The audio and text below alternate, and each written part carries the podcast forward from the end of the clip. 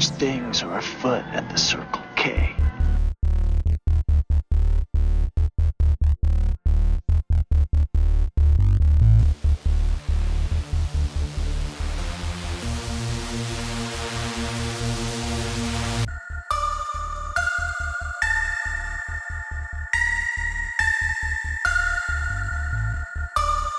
Now, originally Neo was the chosen one to host the show, hosting is a full time commitment, and he's been a little distracted lately. Trinity.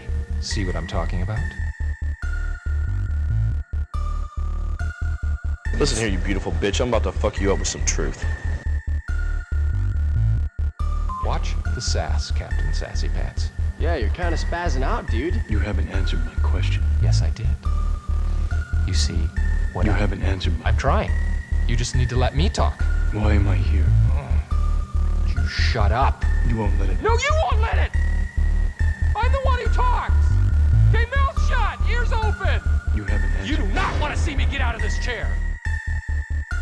What's up, everybody? How's it going? Yes, I am doing, still doing podcast, and this is another installment, another episode of Strange Things Are Afoot at the Circle K, and I am your illustrious host, Johnny, the Everyday American Doe. How's it going, people? This is like the fifth time I've started this podcast. Okay, I don't do any editing. The only thing I do do is when I, uh, I said do do. God damn. Um, yes, I'm a grown man, and I laughed at that. the only thing that I do, also do, is is when I start a podcast. If I'm not feeling it, I just restart it. Um, I don't like pause it and like try to splice something. I, I don't do any of that shit. Anyway, so how's it going, everybody? Yeah, it's been a while. Yes, uh, you know, I'm. I was going to say, hey, I'm an active duty service member. I don't get a lot of days off, but I know a lot of people that work really hard and don't get a lot of days off. So that's not an excuse.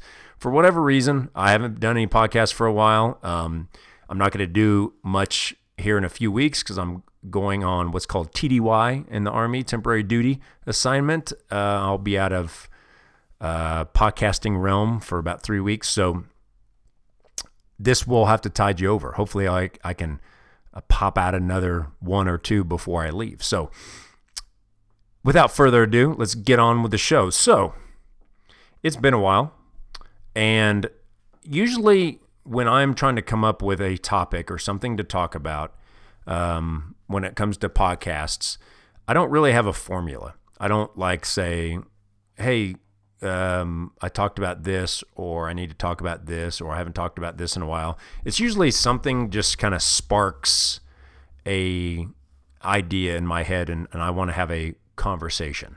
And when I say conversation, it's just me talking into a microphone, but it's better than burping into the microphone, right? So, um, one of the ideas or one of the things that's been populating my brain a lot, and I've talked about this a lot on on uh, these airways, is the new generation and some of the systemic changes in our society. some of the things that are permeating through um, our culture that has really changed, uh, really in a very profound way in the last 20, 30 years, uh, there's been a lot of changes. Okay. 30 years, 20 years, but really in the last, you know, 10, 15 years, you're seeing just tons and tons of change, just how we operate, the things that we do, everything from what we do online to social media to texting uh, to there's just a lot of things a lot that that evolve very quickly. Things that we didn't prepare for things we did not you know if you're raising kids uh, you weren't raising them at 10 years old to one day have to navigate this type of world because we didn't foresee it to be the way that it is. So what the fuck am i talking about? Well i'm talking about just some of the things that i run into with the new cultural norms of society. and it's really easy to say it's a phase. Uh, I like to say, you know, blame the millennials or the new generation or even the generation that's after the millennials, the kids that are like 15, 16 right now. You know, technically millennials are like 20, 22, 24 to like 31, 32, right? And so the kids that are in high school now are, I don't even know what generation they're called, but um, there a lot has changed.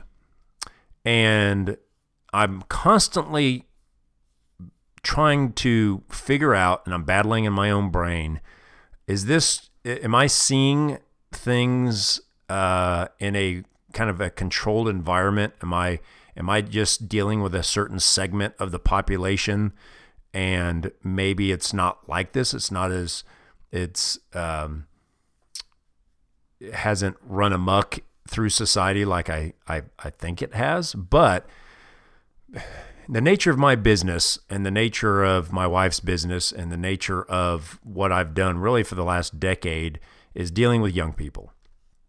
And same with my wife um, in various different um, ventures, no matter if it's coaching, teaching, mentoring, you know, of course, in the military, being a recruiter, all those things, you're dealing with a lot of young people. And I've done it uh, in a couple different communities. Um, in the United States. The same with my wife. She's taught really all over in like four different states. So, one thing that I've noticed is that there's significant changes in how I was brought up and some of the morals and ethics and just responsibilities of being an adult. And one thing that I've noticed is, and a lot of other people have as well, is that people, um, you know, they love to say, you know, now that we're living longer stuff, like I'm 40, almost 44 years old, they go, you know, 40 is the new 30 and 50 is the new 40 and all that shit. Well, I think it's kind of the opposite as well on the other edge of the spectrum. Like 30 now is the new 20. okay? In the sense of maturity. And so you see kids like when I was growing up, I, you know, I moved out at age 20 and that was like, holy shit, you're old. You're still 20 and living at home. And I, I moved out at, uh, at 20 and then moved back in like at 22 and then moved back out again like six months later. Um, so a lot of people, they move out, they end up coming back. But now you see kids that are 25, 26, still living at home with no real plan and and and and that's like on the low end. But then on the high end, you're seeing people in their 30s that have never moved out, or they moved out for a brief period of time and they moved back. Like I have a cousin that is is like 37, 38 years old, and she still lives at home with her mom, and her mom makes excuses for why she can't move out. You know, she's not mentally prepared yet to move out. Whatever. And so this isn't picking on any one person, but you just notice that, okay, that is a paradigm shift. Something has happened because I couldn't wait to get out of my house.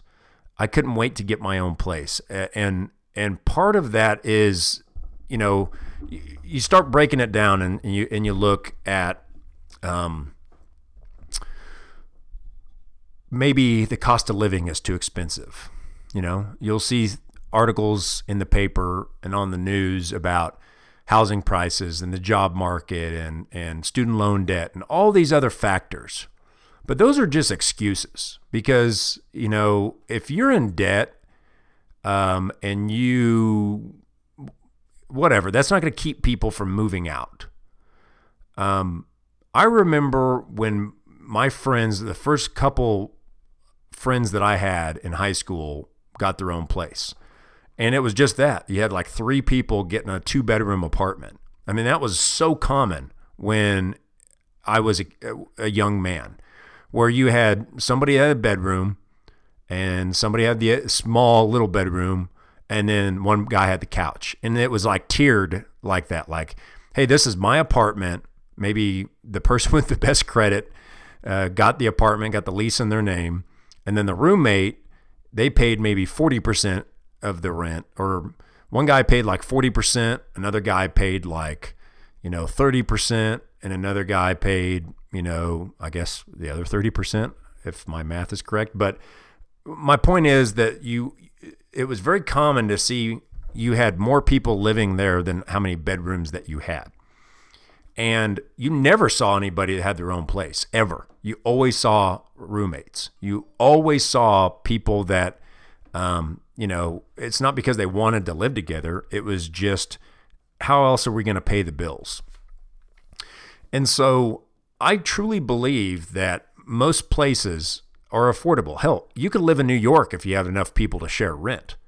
Okay, I, I know this girl that I went to a, a military school with that, that lives in Brooklyn, and she has like I'm trying to remember. I guess three roommates because there's four people living in an apartment. I, I can't remember how big the apartment is, but I know it's not five bedrooms. I know it's not four bedrooms.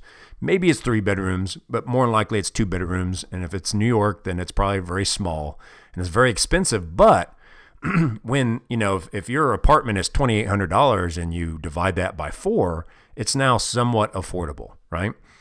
Well, in other places of the country, it's $1,000 for an apartment. So if you divide that by three or divide it by four, how much is it? It's not that much. My point is, it's not hard to get out. And when I had a roommate, it motivated me to want to get my own place. And so, how do I get my own place? I got to make more money. I got to be smarter with my money. And it motivated me to get my own place so I had a little bit more freedom and blah, blah, blah. So I just don't know if people have that same um, drive. Um, you meet people that are in their 30s or close to 40s that are still living like kids that are right out of college. They're still doing the same things. They're still doing having the same habits.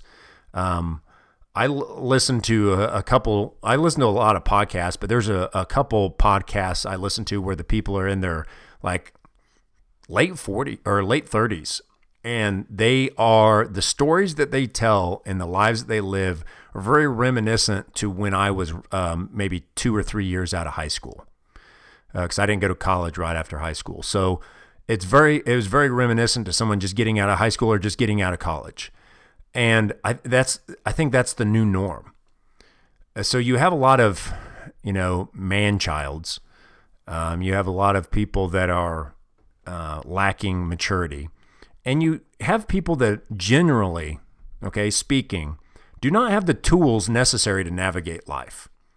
And so, one of the things that I do in my job is I do what are called mock interviews. And so, high schools ask community um, businesses and people that do any kind of hiring a couple times a year, we'll go into the school districts and we help prepare these seniors that are getting ready to graduate. Um, and we do mock job interviews. And so, me being a military recruiter, they always ask me, but they ask, you know, like the bank manager and all, you know, all these different businesses, engineering companies, er, you know, everything from fast food to, you know, really good jobs, corporate jobs, right?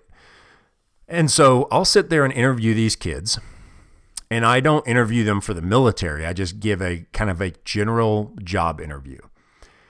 And I'm always surprised at the answers to the questions that I get. And I'm always surprised at how um, sheltered a lot of these kids are about um, how tough the world really is. And you can tell that they're part of a generation that has just been told they can have whatever they want. And even, and I'm, I'm talking even across poverty lines. I talked to, you know, I do these at, at a school that some of the kids are not wealthy, their parents are not wealthy, and they still have delusions of grandeur, is what I call it. And I'll give a for instance. So one kid um, who goes to this school obviously didn't have very much money or anything like that. So they were told, let me let me back up. They were told, "Hey, you're going to do these mock interviews. So we're going to treat it like it's a real interview. You got to do a resume. We're going to look at your resume. Um, you you're going to dress nice, uh, you know, business attire." Uh, because you know that's part of what you're judged on is is your your looks.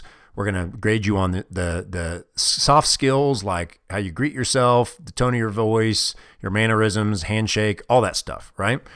Um, answering in complete sentences, just the basic stuff. And so I remember one kid that I gave the highest marks to for his appearance, for the category of appearance, because he was the only kid who wore a tie.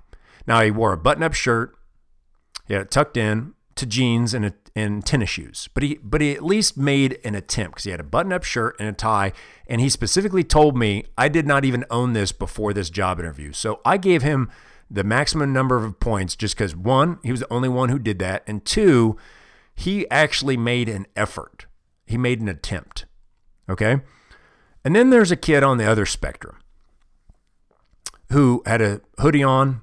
He had earbuds in when he walked in. He had to pull his earbuds out. And in the middle of the interview, he looked down at his phone because it went off. Okay.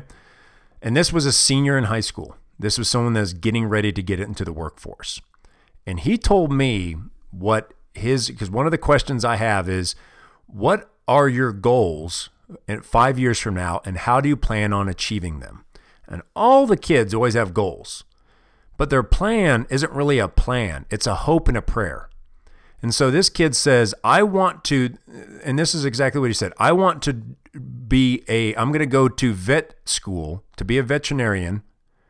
I want to go to, he, he named some college, but it's out of state school. And I also want to be a graphic designer. two things that don't exactly go together unless you're going to open your own vet business and you got to make your own websites and business cards and stuff, right? So I was like, okay, okay, l- let me step back. Let me not be overly critical because he at least has a goal. But, but then I said, okay, how do you plan on getting there? He goes, well, what do you mean? And I said, well, oh, how are you going to be a vet? Well, I'm going to go to college. And I go, okay, tell me more. How are you going to go to college? Well, what, what do you mean? Well, how are you going to get into college? And this kid, you know, I, I've seen his grades. He's maybe a B minus, C plus student at best. And he goes, Well, I'm going to get scholarships. Now I'm looking at this kid. He's a little overweight. He doesn't play any sports. He's not a musician. He's definitely not an academic. So, what scholarships he's trying to get it kind of escapes me. And so I'm going, okay, this kid obviously has never been told by anyone how expensive school is. He's never been told how expensive an out of state school is. He has no idea how much it is to get uh, to get an undergrad in vet medicine and then your postgraduate in vet medicine. He has no idea what schools even have vet programs. He has no idea how he would do veterinary medicine at the same time as graphic design. And it, oh, yeah, excuse me, I forgot to say he wanted to start his own business. And he goes, and I, want to start my own business. He didn't say what though. He didn't say if it. So I have no idea of like graphic design, vet school, and him being an entrepreneur are connected in any uh, any way. And then most importantly, he set those dreams and not and didn't make an attainable path. And no one and no one told him. You could tell that it didn't get through to him. He was living in a fantasy world. And we're we're taught now in schools, uh, if you work in schools, that you're not supposed to teach those kids. You you have to be um, encouraging and be like, oh, that's great that you have those. Oh, that is so awesome, and just encourage them. Oh, you should go to school and you should do this instead of instead of first going. Let's figure out what you want. Let's narrow it down. You got you're kind of all over the place. Let's narrow it down before you ever go to school. Let's figure out if you even like these things. And so I said, okay, so why do you want to be a vet? Well, I like dogs. Okay, well, you know and I know that a vet works on more than dogs. And they don't just pet dogs, they don't walk dogs, they don't play with dogs, they fix dogs. And they put dogs asleep and they do all kinds of stuff with dogs and cats and turtles and all kinds of shit. So, what experience do you have? What makes you think that you want to be that? Same with graphic design. Same with being an entrepreneur. Do you know what it takes to open a business? He goes, I'm going to open my own business. Well, what does it take to open your business? You know, using the the the Socratic method of let me see how much knowledge you have about this. And he had nothing. And you go, "Hey Johnny, you're being kind of harsh on this high school kid." No. This is a high school kid that is within 6 weeks of graduating high school and being out in the world. I'm being too hard on him. That is part of the problem is that he was not unique. I talked to a dozen kids a month just like him. And it's so rare that I even meet a kid that actually has a plan. That actually, I think this whole school year I've met maybe three that they say, "This is what I want to do, and this is how I'm going to do it," and they have it actually broken down to this is when I apply for the schools. This is the schools that have these programs. This is, you know, and I'm like, okay. And that means they're not going to, it doesn't mean they're going to do it. It means they have a chance. They have a chance because they, they don't have a dream anymore. And Now they have a goal. Okay. Because a goal has a plan involved. and so I, I, I see this a lot and my wife sees it a lot. And then I came across in my recruiting, I, I go to do a lot of social media and to be honest with you, every every uh, recruiter, no matter if it's military or otherwise, that is hiring people, they use social media to kind of glean what you know what they can find out if this person is worth hiring, what kind of work ethic they have, what kind of ethics they have, what kind of standards and practices they have, all that good stuff, right? So I'm on social media, Facebook in particular, and I'm looking up some of these kids that um, that go to my schools and just seeing if any of them are interested in military at all. And I noticed that there's this girl who had a GoFundMe page that she was promoting. this is a high school kid. She didn't, um, she was promoting a GoFundMe page on her Facebook asking for help for her to buy a camera. Now, it was not a camera because she's um, a photography major or a professional photographer that's struggling, an entrepreneur. Um, it's just something that she wants. Okay. And she stated that I want to get into photography. and so this camera that she wants is like $800. And she goes, you know, I got to be able to take really high quality uh, photos. So, and I don't have the money for it. So please support my GoFundMe page. Okay? And I was thinking to myself, what happened to I want this camera, so let me go get a job? Uh, because this girl wasn't in a wheelchair. Not that that would matter because people in wheelchairs can get jobs. This wasn't someone with a learning disability. This was just a regular high school girl that just wanted a camera. And so I go to my, I think to myself, okay, this is just some weird. No, the same day, I think it was the same day, or at least the same week, I came across a second Facebook post about someone supporting support me in my GoFundMe page. And this girl just wanted a tattoo. She wanted a tattoo because this this philosophical um, proverb that she believes in so wholeheartedly that's important for her to put it on her body so the world knows that this is how she wants to live her life. But she doesn't have the money for it. So her thing was if you believe in what I believe in, please help me um, state this and tattoo this on my body. A high school kid. And I was like, okay, th- this is this is a huge issue because that is one of the tools when I was younger that really made me realize what do I want in life? Because when you go, hey, I want a tattoo, and you want something that's, let's say, a full sleeve, you go, I want a tattoo. And you investigate how much time it takes in the chair. Okay, I'm willing to do that. I don't care if I got to go back five times. I want that tattoo. And then someone quotes you a price. So you got to go five times. Each time is about two hundred fifty dollars, and and all of a sudden it's going to cost you know a thousand dollars, twelve hundred dollars, fifteen hundred dollars, whatever the price is. And that a lot of times would discourage me from going, oh shit, man, I don't have. If I had that kind of money, I would do X, Y, and Z. Why would I spend it on a tattoo? And so there's so many things that I thought that I wanted when I was younger. And then once I started working for it and I saw how hard I had to work for just a few hundred dollars, it made me see that few hundred dollars differently. And these kids will never get that experience when someone just hands them money. And now this didn't happen in a vacuum. These kids aren't evil kids. These kids aren't uh, completely um, twisted in their beliefs just out of the womb. They were raised to think this, and it was cultivated by our society. So that's why I say there's a paradigm shift in our society because usually, or when I was a kid, there was things in society that were checks and balances to this that would make people would shame you into going, hey, you lazy motherfucker, why don't you go out and work if you want this? And you can do whatever the fuck you want. If you make your money, go get tattoos all over your fucking face. You know? I I understand that, but I don't understand someone that says, I just want someone to fund my endeavors and I'm not even going to really give it much thought. I'm just, you know, this is what I want, and who knows if it's going to be anything that really stays. And so, this girl that wants the camera, just imagine how different the equation is when she has to work her ass off for, let's say, a year to save up $800 for this camera.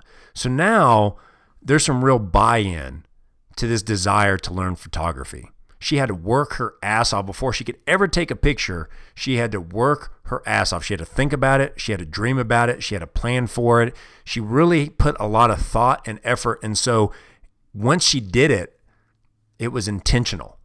And what it did is not only um, solidify her belief that she wanted to be a photographer, and it pressure tested the idea that she had the grit that it took to to do that. Well, obviously, th- that's that's a self-fulfilling prophecy. When you work your ass off just to get the camera, then you're not going to be afraid to work your ass off to make it as a photographer. But if you can't work your ass off to get the camera, then how are you going to work your ass off to get to a proficiency of being a professional photographer? It's because these kids don't think, and no one tells them that no matter what it is that you do, no matter if it was being a movie star or being a photographer, being an artist, being a musician, it takes hard work to make something and to separate yourself from just the people that are hobbyists and people that are mediocre at it. I mean, just think about this podcast compared to, you know, uh, the best podcast that's out there. That you know they they put out three or four a week, and and uh, they're you know they're they're doing a lot of show prep, and that that's my point is that I do this as a, a hobby and something that's fun. But it'd be scary if I say, hey, this is what I wanted to do or want to do for my entire life but I'm only going to do a podcast every month, once a month, and please fund it for me. If you figure out a way to make to to start something, then you might actually figure out a way to achieve something. And so on top of these things, there's a news story that's in the news right now, in the news cycle right now, as you're listening to this, about this 30 year old man who is being evicted from his parents' house. And they had to take him to court and actually sue him to get him to leave the house. And he still refuses, still refuses. And I implore you to Google that and watch this dude. This isn't like some gimmick. Some this guy actually feels entitled to live in his parents' house, and he doesn't work. He didn't have a job. He didn't have anything that he wants to do. Um, he says that he wants to move out, but he just doesn't have the means right now, and he has a plan, but he won't say what that plan is. It's going to take some time, but he's 30 years old. And so it's like Step Brothers, you know, that, that that was a comedy, but now you watch it and you go, oh shit, I've actually met people like this. And I have met or run into people um, that maybe, or people that my wife knows that are just like this. And it's, like I said, I have a cousin that's that's like this now. She goes to Vegas, you know, she goes on trips, she goes drinking all the time, has an Instagram page, takes picture of her food, but she still lives at home with her mom. How the fuck can you afford to fly to Vegas when you still live with your mom? And like I said, I don't blame her. I blame the mom. You know? I blame the mom. Now these these parents of this 30-year-old I don't blame them because they're saying get the fuck out and he won't. And so they took him to court. And so what is it about our society that we're we're not doing a very good job of preparing people? Because we have even when our economy was not doing great, we had about 3 million jobs that we could not fill because there's this giant skill gap because it's not a sexy job. It's like digging ditches. My grandpa used to say that, man, if you don't work hard, you're this, you're going to be digging ditches your whole life, right? But we need people to run backhoes, people to run graders and and bulldozers and crane operators, and those people make very good money.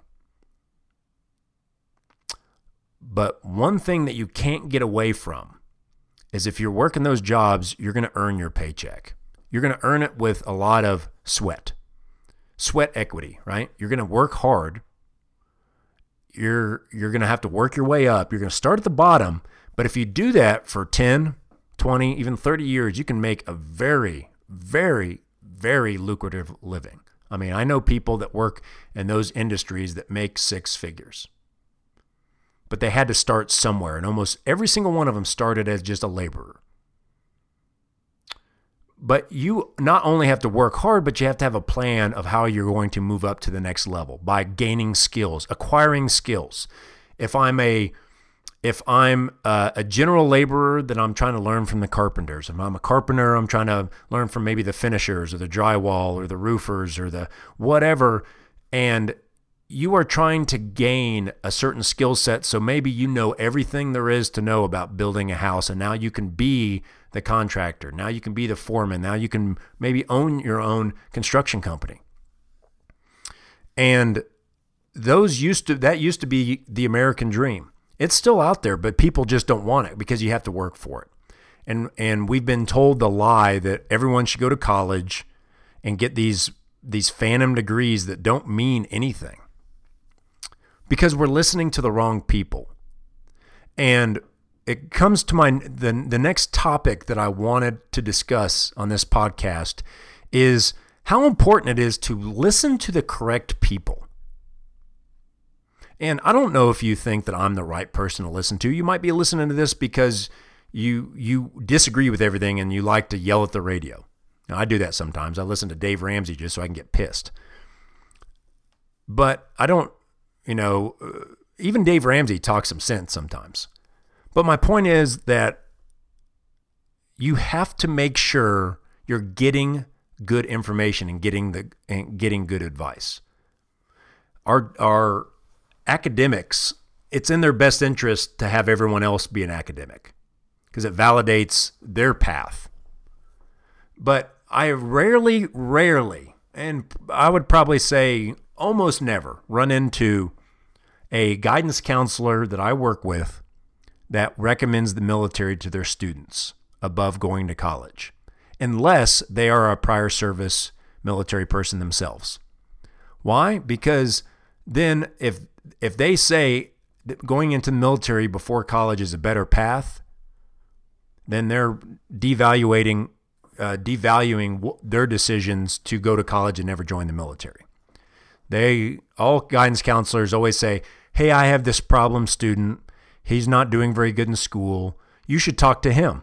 Not understanding that you need a certain aptitude to join the military, that we have higher qualifications than any job or college in the United States. People don't believe that.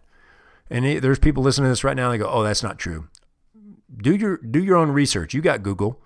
It's harder to join the military than to get into any college. Uh, I'll use MIT uh, as an example. MIT.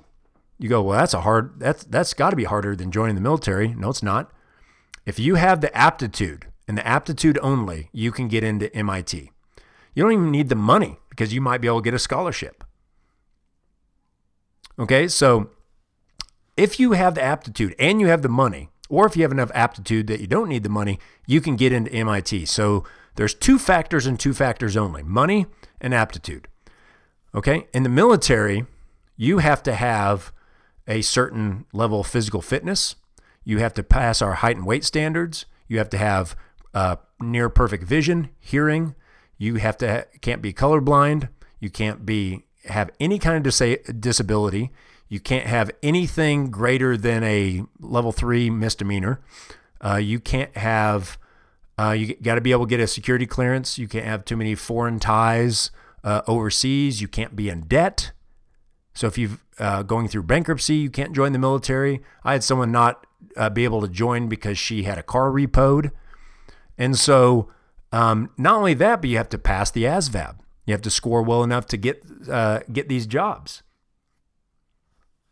And so there are so many more qualifications to joining the military. Just regular. I'm not even talking about Navy SEALs or Special Forces. I'm talking about conventional force, Army, Navy, Air Force, Marines. It's harder to join the Army. But these counselors don't realize that literally anybody with a fucking checking account and rich parents can go to college. Anybody. And so, and you go, well, it's not true. You need a certain ACT. Bullshit. There's community college. You can go there for two years and then get transferred to a four year school. You can go to any fucking state school.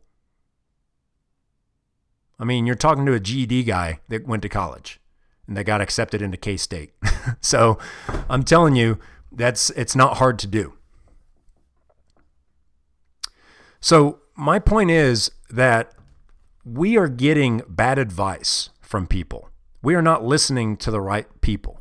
We're listening to people that we want we want to believe we live in this world where you go get a college degree and it solves all your problems. And we're not preparing the next generation for the challenges that they are going to face every single day.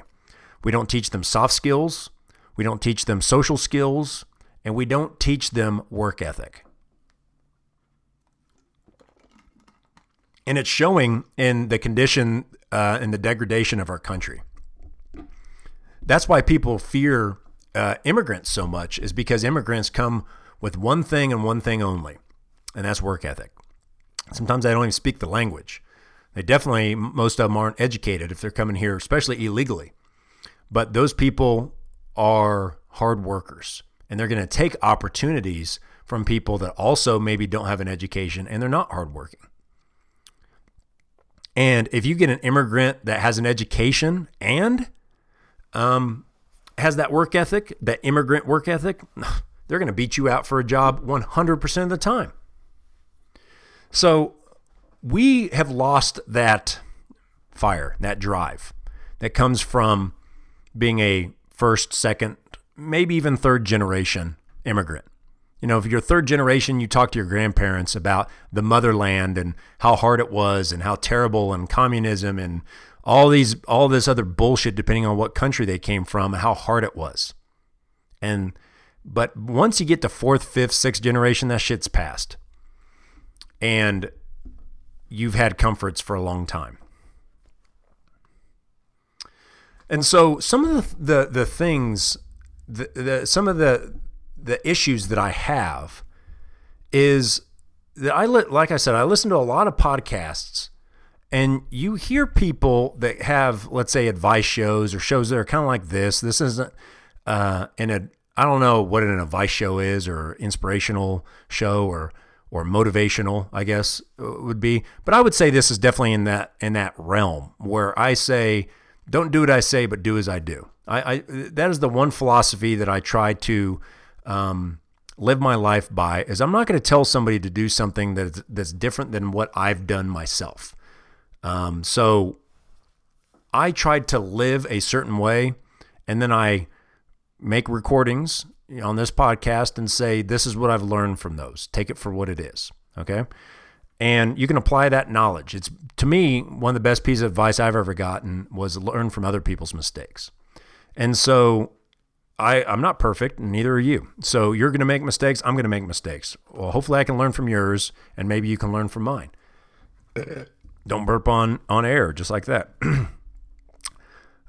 but one of the one of the things that I realized by listening to some of these bad podcasters and bad advice shows is that some people aren't even remotely qualified to give any kind of advice. And it's not because that they live a bad life or they haven't achieved something. That, sometimes is the case, but not always. But this is what I mean. I was listening to a podcast. I'm not gonna say what because I, I I'm not gonna try to shit on their their thing. But it's a you know kind of an advice or whatever. They t- there's a very similar format to this, I guess. And they were talking about getting some criticism about their podcast from a listener or something. And they were so they were they were pissed not at the content of the criticism, but just that somebody criticized them at all. Um, that they got mad that somebody left like a bad iTunes review.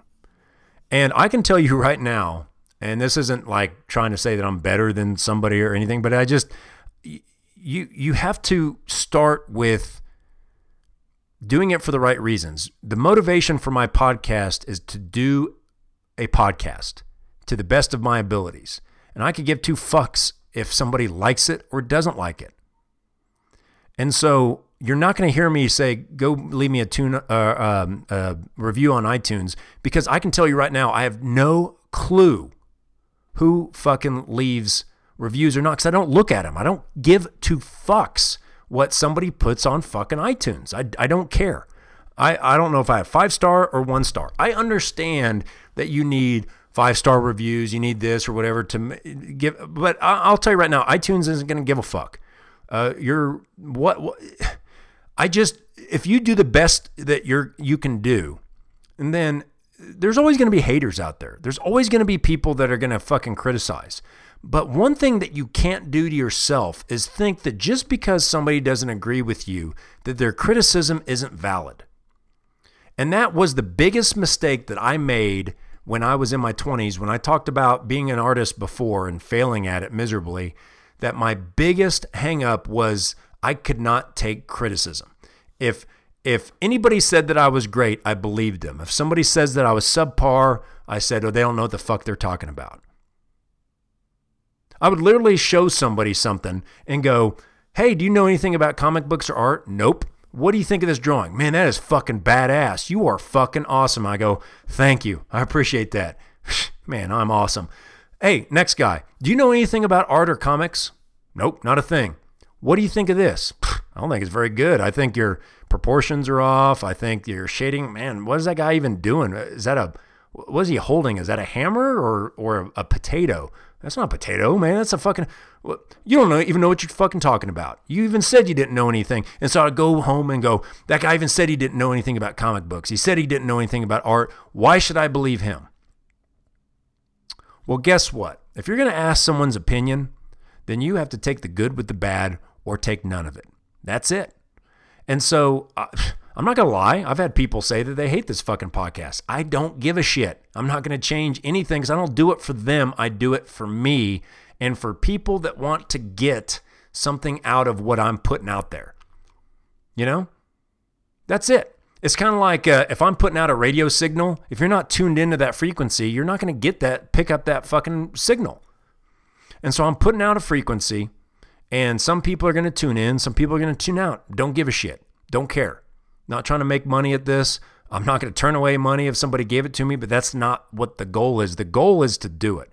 The goal is to get better at it. The goal is to is to um, do something that you're passionate about, and that's it. And then whatever comes of it comes of it. And so criticism is extremely important is because that's the only time, the only opportunity you have to get better or to grow as a person or as a creator is through criticism. That's the only time. You can never ever learn anything worth knowing from success. You can go, well, I can keep doing this. I'll just keep doing, keep doing, keep doing until it doesn't work. Then what did you learn? You learned that that worked before, but you don't know anything else. And so failing is a, an extremely important thing. And not only failing, but the per, perceiving a failure, or at least listening to what someone else's view of success or failure is. You don't have to take it to heart, you don't have to change everything, but it doesn't mean that it's not valid. And why I bring this up is because this person in particular was so um, animate about being, I mean, he was so pissed off and emotional about a criticism that, I mean, he posted it on his social media and I read it and I go, well, that wasn't, you should read some of the shit that people send me. it's like, that ain't shit. That ain't nothing. He pretty much just said, hey, it's, you know, I liked it, but it's kind of gone this direction. And so I'm not going to listen anymore. I mean, it's, it wasn't that bad. But that just kind of shows kind of the point that I was trying to make that our society is incapable of really self assessment and looking at themselves and going, okay, why is this person saying this? And instead, that they said, well, you're the type of person that puts negativity in the world, and I'm not that type of person. Whoa, whoa, whoa. Pump the fucking brakes. I've been accused of that myself, of you're putting negativity in the world. And that's the world we live in now, where people think any criticism is negativity. And we want to live in a world that's just positive, uh, uh, positive all the time. Positivity. I almost said positively. Positivity. And so we have people that win fucking giant gold medals for just participating in a 5K. And that's not me making anything up. I've literally seen this where everyone gets a big medal that signs up for a 5K. People get participation uh, graduation certificates for completing preschool. We have something in one of my high schools called the B honor roll. The B honor roll. it's like the B honor roll. Really? Not the A honor roll, but the B honor roll. We have so many things in our society that we go, no, we got to sit there and, and give them positive feedback. One of the school districts my wife taught in, they were not allowed to give a zero. The lowest grade they could give a kid was 50%. So a kid could do a shitty paper and get 60%, another kid not even do the assignment, and their only difference was 10%. You weren't allowed to criticize a kid without ending the, the conversation with a positive message, with saying something positive. And I understand if people think that that's a good thing but it's not. When someone is developing, when someone is trying to learn, it, you can't give positivity for the sake of positivity. You reinforce positive behavior with positivity when they when they exude that positive behavior. You don't just reward it just for the sake of rewarding it. And that means not everyone's going to win. That means not everyone's going to feel good all the time. That means sometimes your endeavors are going to fail. That means sometimes you're going to do, you're going to write a book and people aren't going to like it. That means sometimes you're going to draw a picture, people aren't going to like it. Do a podcast, people aren't going to like it. That's just the way it is. Some of the greatest movies of all time, people hated them. Okay? How many times have you ran into someone and said, hey, my all time favorite movie is Pulp Fiction? They go, oh, God, I couldn't even get through that movie then why do you give a shit what their criticism? Just imagine if Quentin Tarantino did Pulp Fiction and somebody goes, "That's the worst movie I ever saw," and he decided not to put it out. You go, "See, that's why you shouldn't be negative." No, see, that's why you need to do something for you and understand that not everyone is going to like everything. But the only opportunity that you have to grow is to be realistic and be able to look at yourself in the mirror because sooner or later you might see that all that positivity was lying to you. And there's nothing more negative than somebody lying to your face. Okay, one of the philosophies that I studied a lot when I was younger was Buddhism. And it's not a religion, it's a philosophy. And and it's why it's a philosophy is because they don't have a deity. Okay, they don't believe in a god necessarily.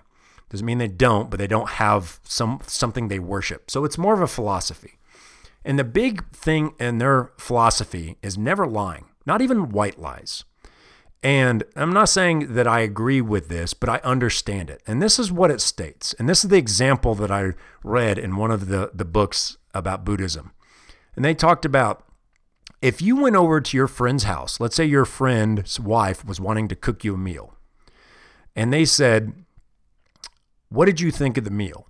And it was the most rancid fucking shit you've ever had and you go, well, I think that's that was great. I think it was fantastic. I mean, that was a really good meal. You go, well, there's nothing wrong with that. Well, until you go, until everyone does that, and this person goes, holy shit, I guess I'm a pretty good chef. Let me open my own restaurant. And so they go and they they they cash out their 401k, they sell a car, they uh, rob their kids' college fund, and they open up their own restaurant. This person thinking they're a great chef, and then the first person that eats that food that's not a friend gives them the harsh reality that you're not very good at this, and this tastes like crap. So that person is beyond the point of possibly course correcting is because they're so far along the line of listening to everyone's lies and bullshit that it's that it's changed the trajectory of what they might be able to accomplish if they would have got criticism when the criticism was valid. And now they've already convinced themselves they're great, and now they can't listen to criticism. And so, what Buddhists think is that if somebody said, What did you think of the meal? that they would say, I, I thank you for your hospitality, and I am so grateful for your graciousness and for you to feed and work work so hard to give me this meal. My opinion wasn't that the meal was the best meal I ever had. It didn't quite agree with me, but my tastes are different than a lot of people. But I do appreciate the effort and would love to cook for you one day. Because you didn't tell them a lie, you told them the truth. And it's always going to be uncomfortable. It might even seem harsh. But we use that word, well, that's harsh. No, harsh is this tastes like shit. That's probably what I would say, but that's also a harsh reality, still reality. But if you go, it's great, then what? And here's the example uh, where I've failed in this. I've become domesticated. That my wife invited me to a restaurant of a lady she works with. Her husband is opening his own restaurant and they were doing kind of a trial run before actual customers. They wanted just friends and family members to come and order from the restaurant and sit and enjoy, and then kind of give some criticisms about it. And we sat there and ate, and the the food was overpriced. It wasn't very good. It wasn't cooked right. Um, some of you know some little nitpicky things, but then there are some big stuff. And my wife and I and the other couple we were with, we all agreed that we had some criticisms. But when the rubber met the road and the lady came, you know, came up to us and her husband, who they've been working for a year to build this restaurant to get it, kind of get it started and off the ground. None of us had the balls to really give them the harsh criticism. Well, we said little things, but we didn't really want to give them the truth. Why? Because we know what that does. Now, that's not an excuse but it would be perceived as you're being a hater, you're spreading negativity. And so what we did is we were just supportive and said, "Oh, it was great, it was awesome." And then the very next week, they had investors. They had a whole bunch of people invest in this restaurant. And this one meal that we're most critical about that my wife had that was not very good at all. A person that invested in this restaurant had that meal and had the exact same experience. Now, their money's involved. So you're damn well sure that they're going to go and have some criticism. So they criticized, and it was very unsettling to that owner and that and that chef because they go, "Well, I've served this 10 times and this is the first time I've heard this." Well, that's because so many people like myself were dishonest in that situation and we didn't tell the truth because we were too worried about the social consequences of having to look that person's wife in the face the next day at work and go, sorry, but your husband can't cook worth a shit. It's not that bad, but there there need to be some tweaking. Okay. And so we kind of failed those people. But if those people and and and this is the only thing I'll say in our defense, that they were very um, assertive that they're making all the right decisions. Uh, that's that's all I'm going to say. But if you really come, that's why it's important for all of us to, if they would have came and said, Hey, I know I'm not perfect. There's nothing perfect about this. Please tell me what I need to improve. Cause I know there's stuff I need to improve on. So what, just, just let me have it. But instead they come out and say, it was great, right? Everything's perfect, right? Isn't this great? you know, so not saying that not letting myself off the hook, but that's what I'm saying for you as an individual that's listening to this.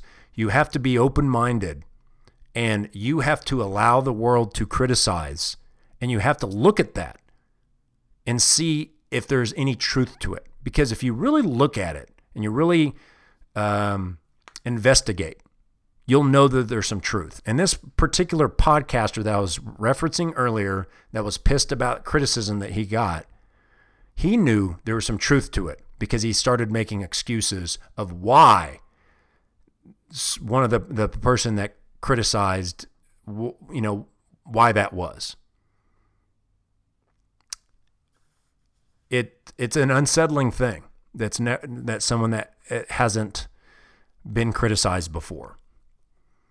But every single person eh, gets criticism. Every political leader, every every uh, entrepreneur, genius. Uh, I mean, you got people that are. I'm, I'm sure Albert Einstein was criticized by people that have 50 points less IQ, and he has to take that criticism. You know, that's just the world we live in. And so, criticism. Don't get into this this mindset. I guess here's the point of that's spreading negativity in the world because that's not how I see it. Spreading truth should be your purpose, not negative, not positive, truth. And if that truth happens to be positive, if you give somebody an award because they're the fastest person you ever saw, so they get a medal, then that's truth. But if they don't get a medal and they're the only ones that didn't get a medal because they were the only one that wasn't very good, that's also truth. That's not spreading negativity. That's giving that person an opportunity to maybe course correct and go, well, let me find something else I am good at. Okay, so I just told you about some uh, some some things you shouldn't listen to. Well, here's some people that I believe that you should listen to. He, these are people that I either read their book or I watch their lectures or I listen to their podcast, something like this. Here's some people that I believe you should try to listen to. Doesn't mean they're 100% right about everything in life, but there's something that you can gain from these people, every single one of them. Okay? So the first one on my list is Jordan Peterson. Um, I've listened to him a lot on podcasts. My wife owns his book. And, you know, just one of the things that he says to be successful is just clean your room, stand up straight, pull your shoulders back. It's it's that simple. Just start with something like that. Okay? Why? Because he's talking about accountability. He's talking about beginning with taking responsibility. Okay, and the next person is Mike Rowe. Okay, you remember Mike Rowe from the Discovery Channel. Um, uh, what's called um, shit, Dirty Jobs. That's what it's called. And he did uh, that crab show too. He was like did the voiceover. But anyway, he he is uh I I'm telling you just just uh, put him into YouTube and he's a very very well spoken articulate guy that really talks about real world blue collar issues and what we should do to fix some of these problems. Okay? And you know, the piece of advice that I that I have always taken from him and I mentioned is, you know, work hard and be the person that you would want to hire if it was your business. So, you know, before you go into a job interview, think about what would if I'm sitting across the table, what would I want this person to say that would make me hire them? And say those things. And then take it one step further and be those things.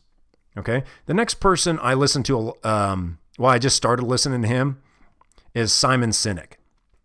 And he uh, work he works for some some different uh, companies. I think he works for Raytheon right now, um, but he does a lot of motivational speeches and TED talks and stuff like that.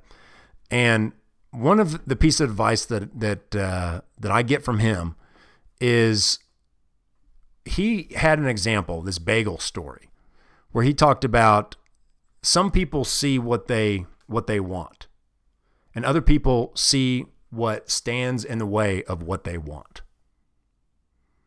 And so, how do you see the world? Do you see what you want, or you, or do you just see what stands in the way of what you want? And so, you know, when when I started this podcast and I was starting to make excuses why I haven't done one for a while, it's because I'm only seeing what's keeping me from doing the podcast instead of just going after doing the podcast.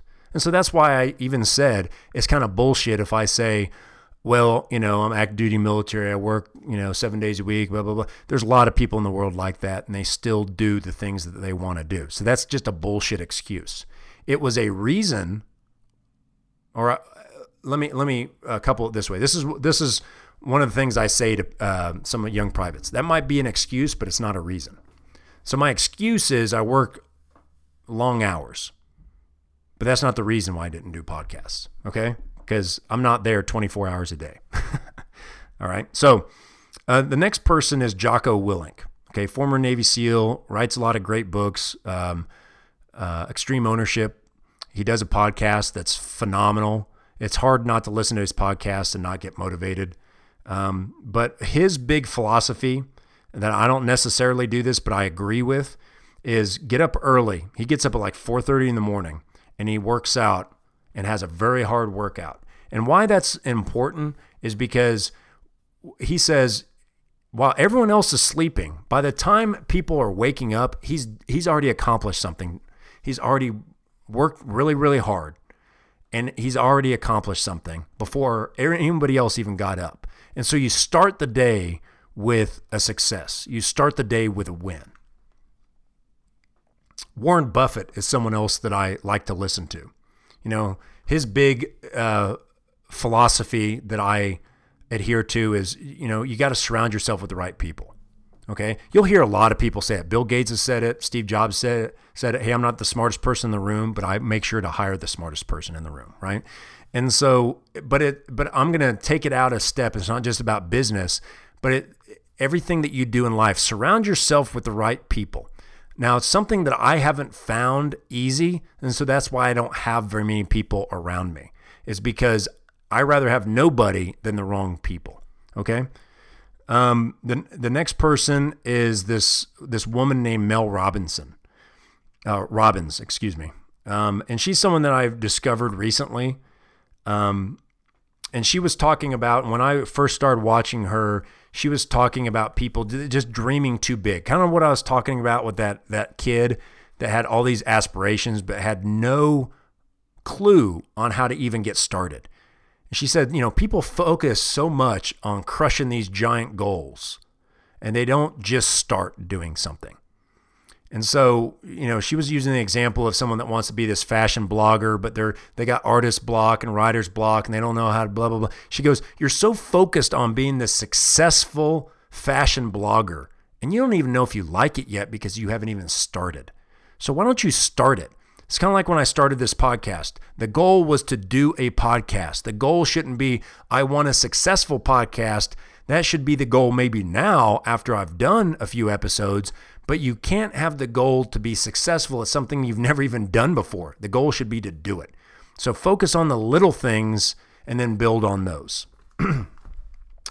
um, and then some of the other people that I listen to, James Mattis, our Secretary of Defense, and uh, Lewis Puller, Chesty Puller. Uh, those are both Marines, and I'm in the Army. But uh, read some of their books or some of the, you know, like uh, there's an autobiography on Lewis Puller, Chesty Puller, um, and General Mattis. You can hear him talk all the time.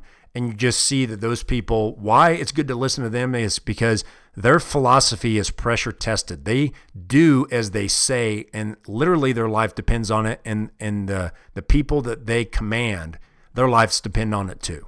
And so I will listen to strong military leaders almost above other people's because there's not too many things in the world that you can really find out with dire consequences if your beliefs and philosophies and training methods and hard work really pays off. Um, so those are just some of the people. Uh, by all accounts, of course, that's not a comprehensive list. Those are just some of the people I would say every single week I listen to two or three of those people and I'll watch some things and and it kind of you know goes okay it sparks something in me to to just think about something differently. It's not even about doing something differently. It's a, it's about how you think about a problem. It's about uh, that and the big thing that the the one factor that all these people share is accountability. and Jocko doesn't like to say accountability. He hates that word, but it's he calls it ownership, right? Is you just own your life. And so if someone criticizes you because it's there's a certain truth to what they're criticizing, you got to take that and say, "Yeah, that's right. How can I fix that? How can I make today better than yesterday? How can I move forward?" Okay? And if you get to that point of that that ownership, then also when that criticism is undue, and you know it's just a hater, it's just someone just shitting on you, you can recognize that 100% of the time because you don't have such a fragile ego that you can't take some criticism and, and you just let it roll off your shoulders. You know, Mike Rowe is probably one of the best. Just watch him talk. People criticize him and try to say he's this or he's that. He doesn't get political or any of that other stuff. And he just, his, his responses to criticisms are, are pretty epic in my opinion. Okay. He doesn't get emotional about it. Um, he's very pragmatic. And that's a dude that you should really listen to because you know he's done over 500 different jobs for his TV show, so he's really experienced so much. And he didn't learn it in a school. He didn't learn it, you know, reading a book. He he learned it by doing it. And those are the most important influencers to me in my life are people that actually do something and not people that just talk about it. Never be afraid to have an opinion. But before you go out on a limb to have that opinion, pressure test it in the world and actually do something that helps formulate that opinion. The problem is when you try to form the opinion before you formulate the actual practice of something and you haven't really tested and see if it works because, you know, you might find it to be a little bit different than I've found it to be. And so you want to speak from truth. And truth and honesty isn't always positive. And so I think it's important that all of us, and if you're listening to this, that we put truth out there in the world. And even if it's hard for people to hear, we have to do it. There's times and there's places for harsh criticism. And I come from a military background where we don't give a shit about your fucking feelings. But even in today's military, that's starting to change because the civilians run the military. And when you can't even criticize somebody and hurt their feelings in the military, then I know the rest of society is doomed. Criticism is extremely important. Shame is extremely important. Having that feeling in your gut that you failed is extremely important because the next day you have an opportunity to grow, to do something better.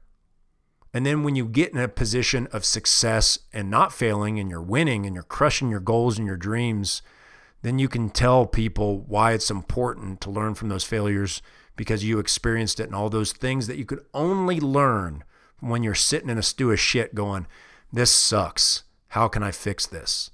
Just like that girl that wants people to contribute to her GoFundMe page for a camera if she if it's really her lifelong passion to be a photographer, then every day that she doesn't have that camera is going to be agonizing. And every day somebody doesn't make it easy for her to get that camera, it's going to make her work that much harder to figure out a way. And if no one will contribute, then she will have to contribute. But chances are she's going to find an easy way to get that camera and she's it's going to degrade her potential every single time that happens. And then she's going to get to be my age and wondering why she's never really achieved happiness and fulfillment. Because you have to be fulfilled before you could be happy. But people are chasing the quick fix of, oh, I got a camera. And that's not happiness. Happiness is learning how to be a photographer and having a body of work over maybe decades that you can show people and be proud of. You're fulfilled, and that's where happiness comes from. But instead, we think if somebody leaves me a five star review on my iTunes, that's happiness. No, it's not. They are setting you up to live a subpar or sub mediocre life because people aren't telling you the truth. And why I say that and I and why I I, I mention that is because I've heard this from a couple people and a couple different podcasters where they think the key to the castle is iTunes and they will beg, borrow, and steal to try to get uh, five star reviews. Ever since I started podcasting, I get DMs from people saying, You leave me a five star review, I'll leave you a five star review.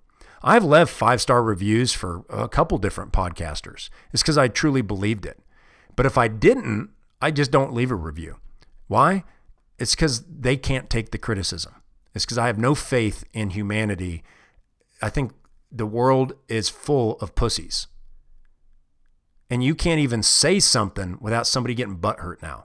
And I'm not talking about spreading negativity and being a troll on on Instagram or uh, or uh, Twitter or something like that. There's people that that's all they do, right? Is just is just try to get under people's skin.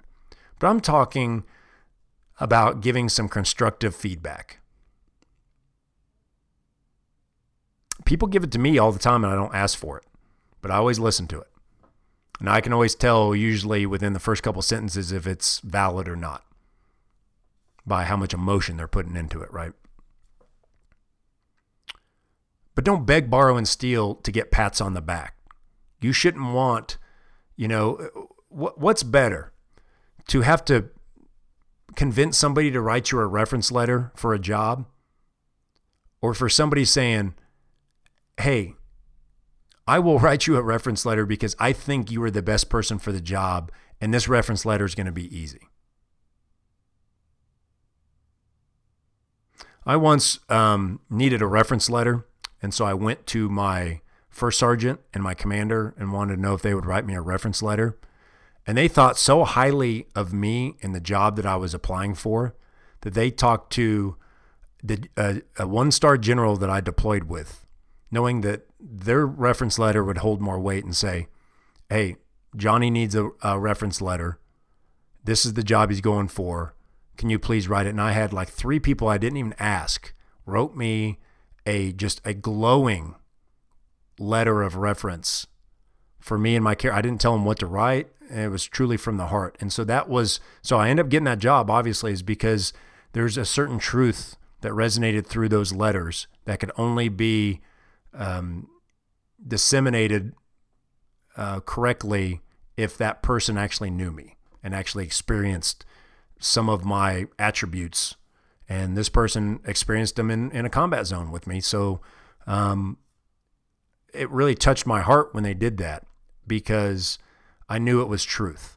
Because I also know when when you ask people, "Hey man, can you just hey, I, started a restaurant. Can you uh, give me a good Yelp review? Can you give me man, I've done that too. When I was uh, an artist, I would convince all my friends and family to come to conventions when I had a new book out. Make sure you order it off Amazon. Make sure you order it off this website or whatever, just so it looks like my numbers are. Man, that's the worst thing that someone can do for you is because it inflates the numbers and you really don't know. I remember the first day at this comic convention, I sold like 50 copies, and this, you know, I was a small nobody, but like 30 of them were people I knew. And I had people that I knew like buying two or three copies. And so I'm thinking, holy shit, I sold 50 with no advertising on the first day. Well, if you took out the actual numbers of people that I knew, I only sold probably five or six copies. And I needed to know that five or six copies is what I actually sold. So maybe I need to market different. Maybe I need to take some criticism. Maybe I need to figure out what worked, what didn't work. And I, I instead I go, hey, this is a victory. I don't need to change anything.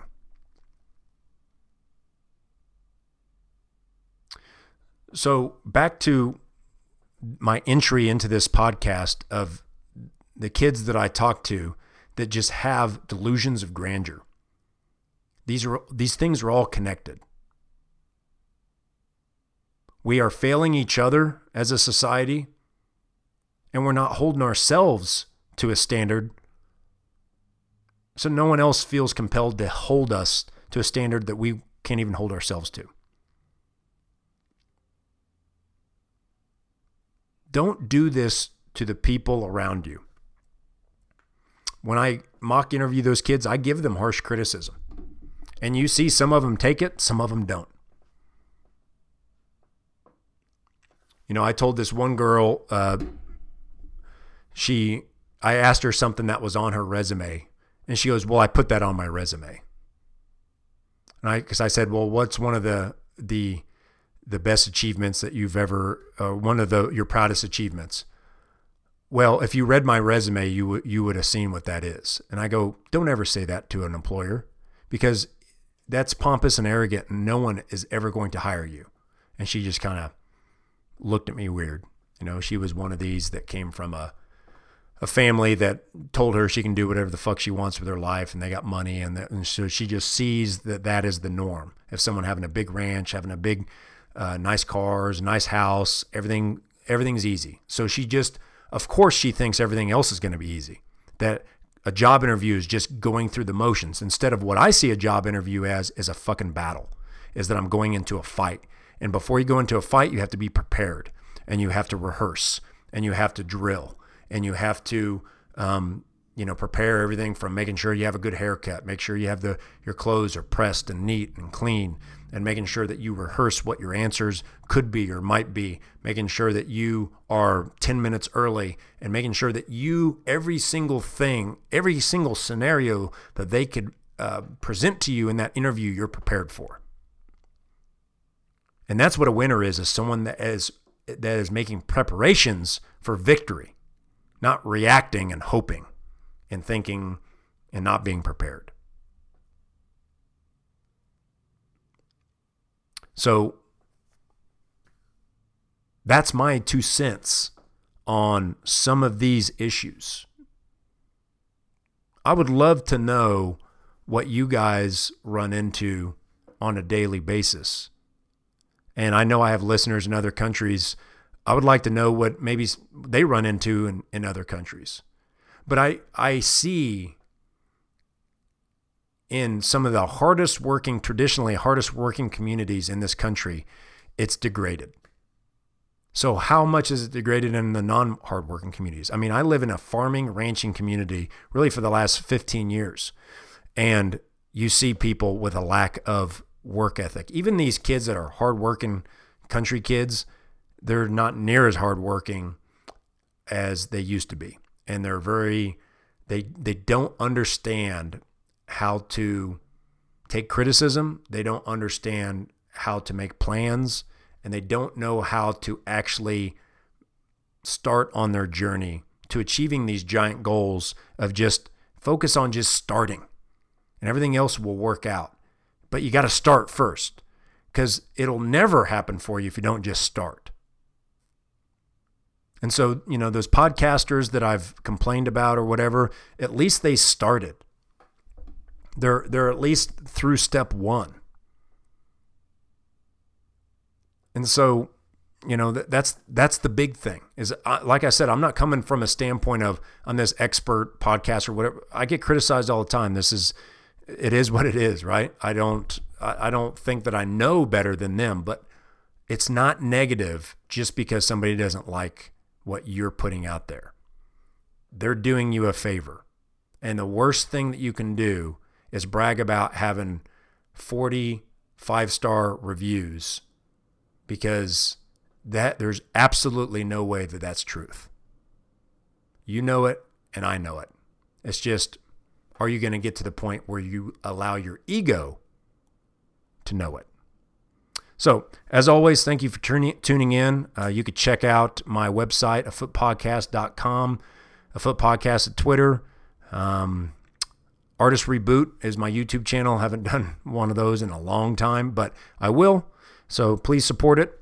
And uh, Instagram, Artist Reboot, for if you want to see some of the art stuff that I've epically failed at, that I'm trying to restart and try to get reinvigorated with just for fun. Um, I know it sounds like a cop out that I keep saying, well, I just do this stuff for fun. I'm not really putting any effort in. I think it's important to disseminate the difference between somebody that, that is just doing something because they enjoy doing it and something else in their life that they're literally trying to crush, something that they're really trying to achieve. Um, there's certain things in life that I take extremely serious. You know, my military career is one of them, and uh, there's certain certain things that I make sure that they're extremely intentional, and I try to be successful at every single turn. But when it comes to my hobbies, it's where I just let loose and just just have some fun with it. Doesn't mean that I'm not trying to make it the best that it is. Don't get that twisted. Um, but I don't give a shit if if uh, this is on iTunes number one or whatever. It's I do this for me, and hopefully somebody gets something out of it. And if it turns into something, then maybe I could change my focus to try to make it big. Trust me, you you would know it if I was really putting a, you know, trying to make this into like some kind of career or or something like that. Um, it's not a cop out, you know, of of saying that because yeah, you just sometimes you gotta you gotta put things in the right compartment. You know, if you are, um, let's say, playing softball on your company softball team, you know, um, you'll take criticism about your swing a little bit differently than you're if you're trying to make it to the majors. that's all I'm saying. And so that's basically what this is. I don't play softball anymore. Uh, I do podcasting. So this is something I do for fun. And of course, I want to be the best softball player, quote unquote, that I can be um, within those limits of still keeping it as a hobby. So uh, feel free to support the channel or the podcast if you so please, if you enjoy it. But by no means never patronize me by giving me a review that you don't fucking mean because I don't need it. My fucking ego doesn't need it. And you're just wasting your time. So thank you for the support. Until next time, be kind to one another, but be truthful first. Later.